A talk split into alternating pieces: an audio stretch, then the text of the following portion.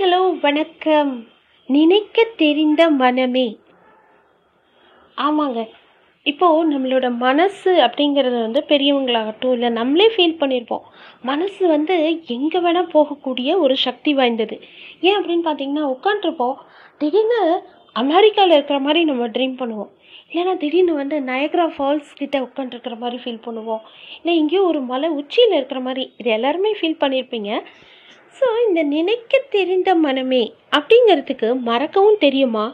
அப்படிங்கிறது தான் என்னோட கேள்வி.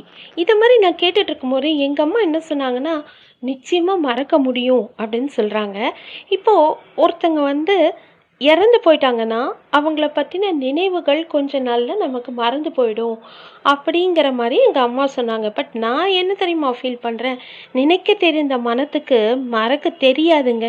அப்படின்னு தான் நான் ஃபீல் பண்ணுறேன் ஏன் அப்படின்னா மனம்ங்கிறது வந்து ஒரு சேஃப் டெபாசிட் லாக்கர் மாதிரி.